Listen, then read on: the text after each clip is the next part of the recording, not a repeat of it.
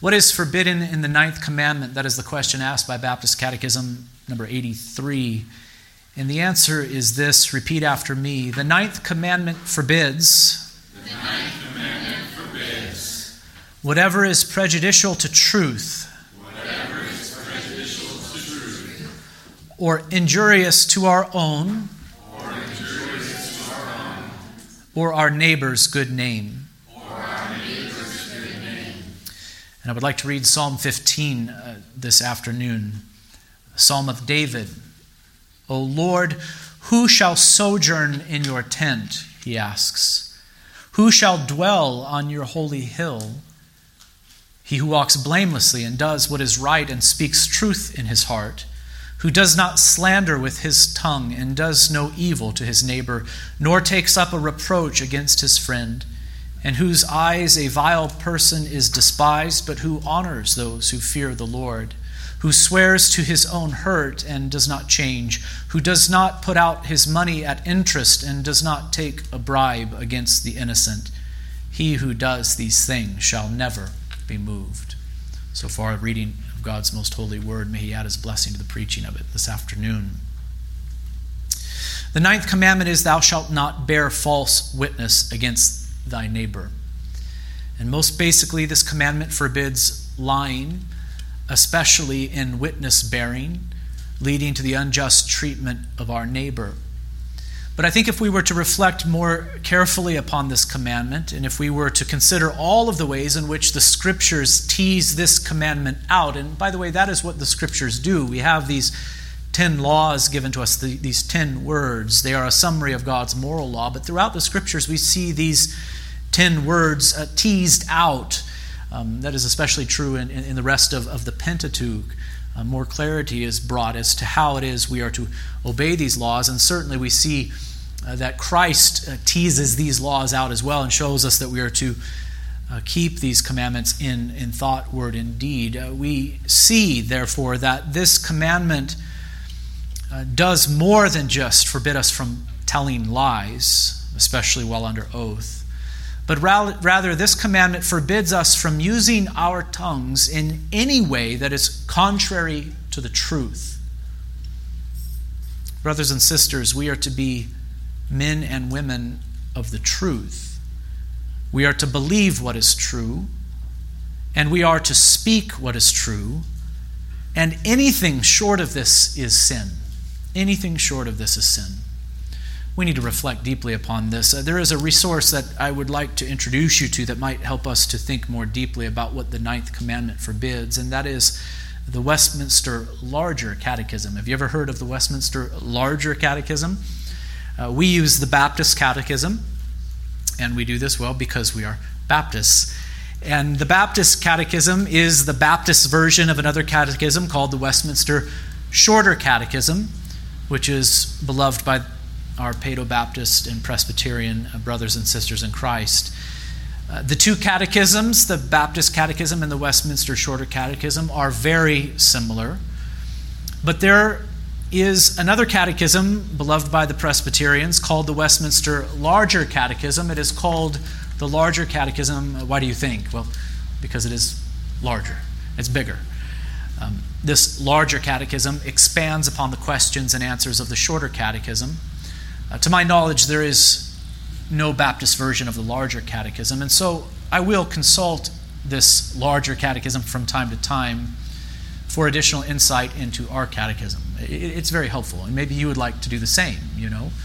Um, what do I need to know about the, the ninth commandment? Well, go to our catechism, but another thing you can do is go to the, to the larger catechism and, and, to see what it has to say about the ninth commandment in, in, in our in, in this case. And, and I would like to read you the answer to question 145 of the Westminster Larger Catechism, which asks, What are the sins forbidden in the ninth commandment? So the question is the same as the one that we are considering this afternoon, but the answer is much longer than the one given in the shorter catechism and in the Baptist catechism. I find it helpful, though.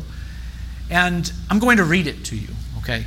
And as I read it, you will see that it greatly expands our thoughts concerning what the ninth commandment forbids. It's very detailed, it's long.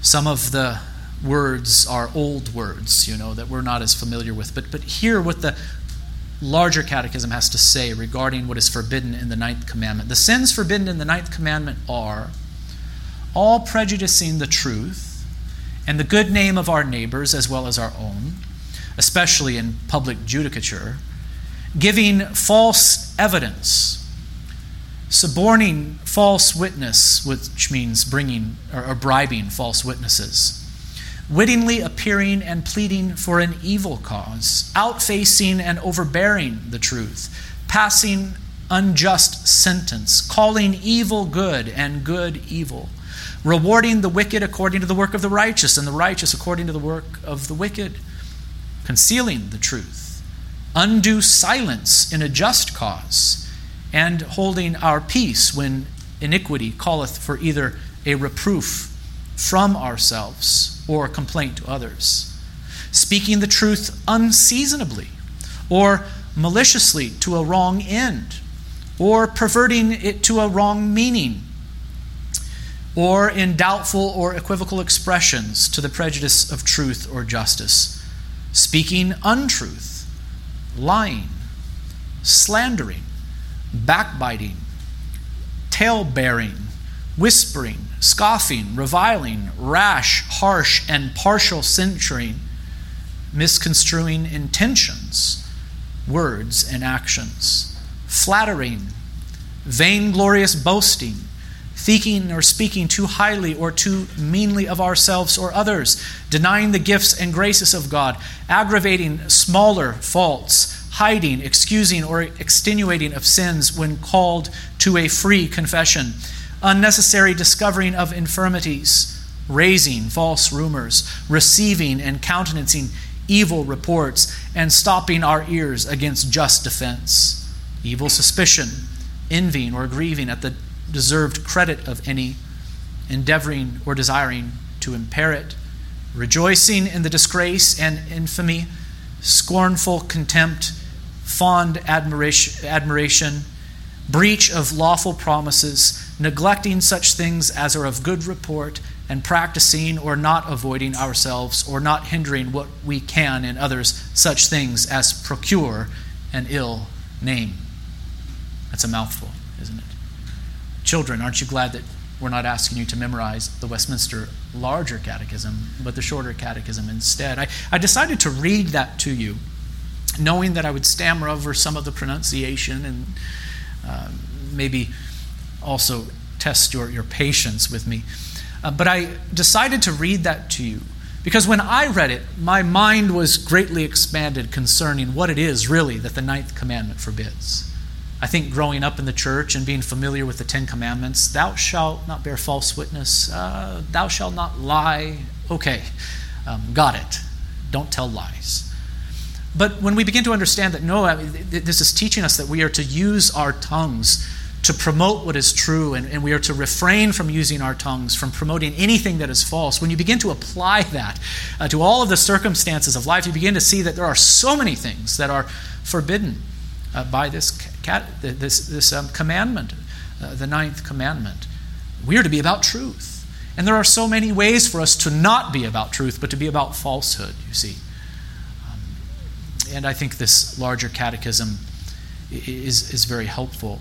I do appreciate, for example, the way that it says that we violate the ninth commandment when we hold our peace when iniquity calleth for either a reproof from ourselves or a complaint to others. So if we see injustice in the world and, and, we are in a position where we should speak to that and confront it, we, sh- we should do so. We, we should use our tongues to, to speak truth into a situation where, where it is called for.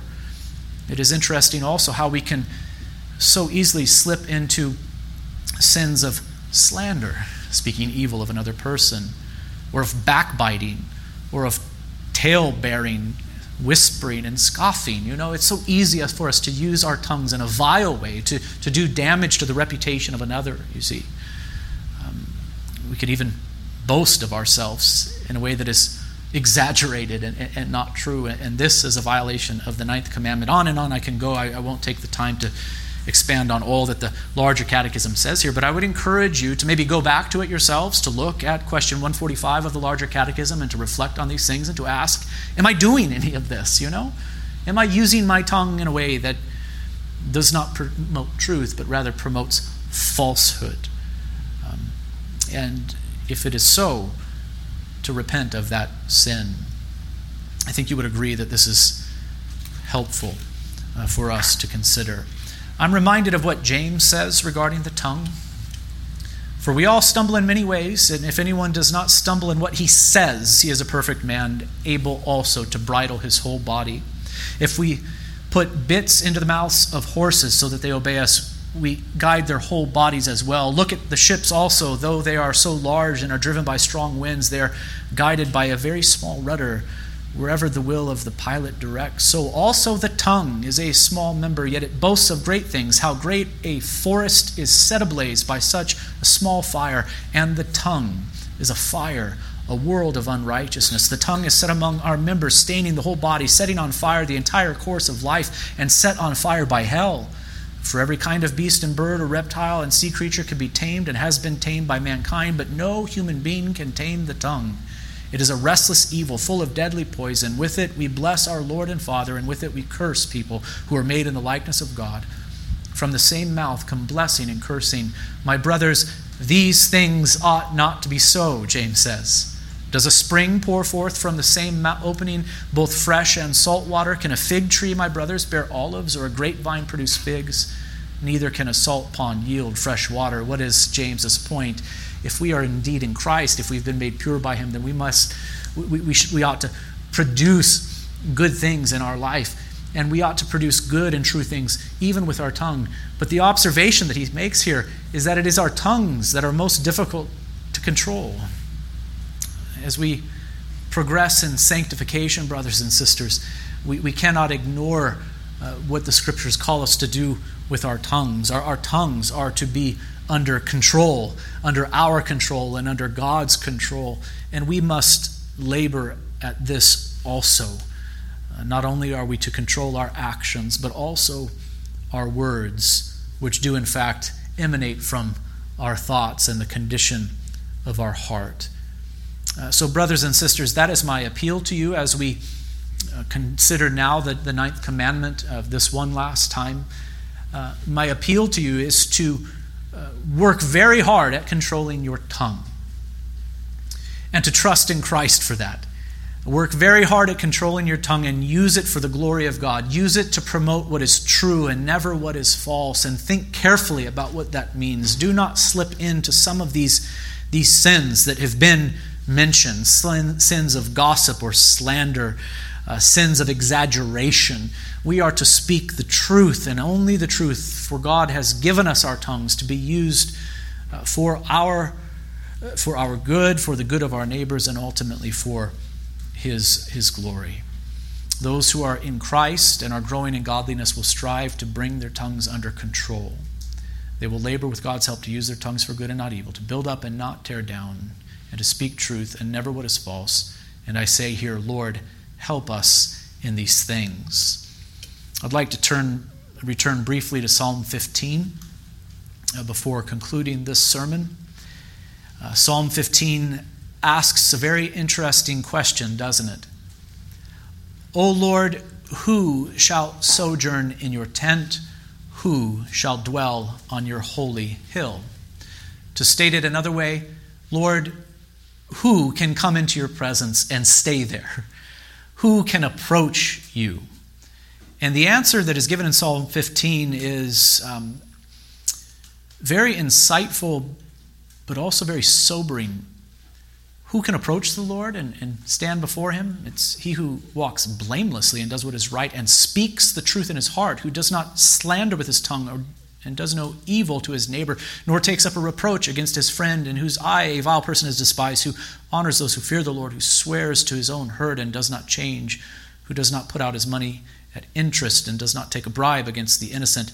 He who does these things shall never be moved. So, so much of what is said in this psalm does involve the tongue, right? Who can stand before you, Lord? Well, those who are blameless, those who are pure in the whole of life, those who even use their tongues uh, to, to, the, to the glory of God, who honor God with their tongues. And after reading Psalm 15, I might ask you this question well, who has kept this standard perfectly? Who has kept this standard perfectly. Who is the one who is worthy to dwell in God's presence and on God's holy hill? And if we were honest, we would say, It's not you or me, for we have violated this law in thought, word, and deed. Psalm 15 is about Christ, brothers and sisters. Christ is the one who is worthy to sojourn in God's tent and to dwell on his holy hill, for he has kept this law perfectly.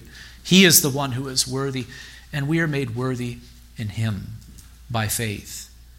We are able to come into God's presence and dwell in his presence only because of what Christ has done for us and in our place. And so, brothers and sisters, having been made worthy in Christ, let us now walk in a worthy manner, and this will involve us honoring God in all things, and even with our tongues. So, what is forbidden in the ninth commandment? Well, in brief, the ninth commandment forbiddeth whatsoever is prejudicial to the truth or injurious to our own or our neighbor's good name. Let's bow together for a word of prayer. Father in heaven, we thank you for your law. And I do pray that you would help us to understand your law and to apply it thoroughly. Father, as we study your law, I pray that none of us would be tempted to go the way of the Pharisees and to go the way of the self righteous ones who think that they can come before you and stand in your presence and dwell in your tent and ascend the holy hill um, because of our own righteousness. I pray that this law that we have been considering for a while now, that it would appropriately slay us, that it would put to death all self confidence, that it would make us aware of how far we have come short of keeping this law in thought, word, and deed. Lord, I pray that that would be the effect. But for those who are in Christ, for those who have fled to Him for refuge, I pray that they would love your law and that they would pursue to keep it out of gratitude for all you have done. Father, I pray that they would pursue to keep it not in their own strength, but with the strength that you so graciously provide for us. O oh Lord, help us to be people who love your law and who strive to keep it. For your glory, honor, and praise, and with your help. In Christ's name we pray. Amen.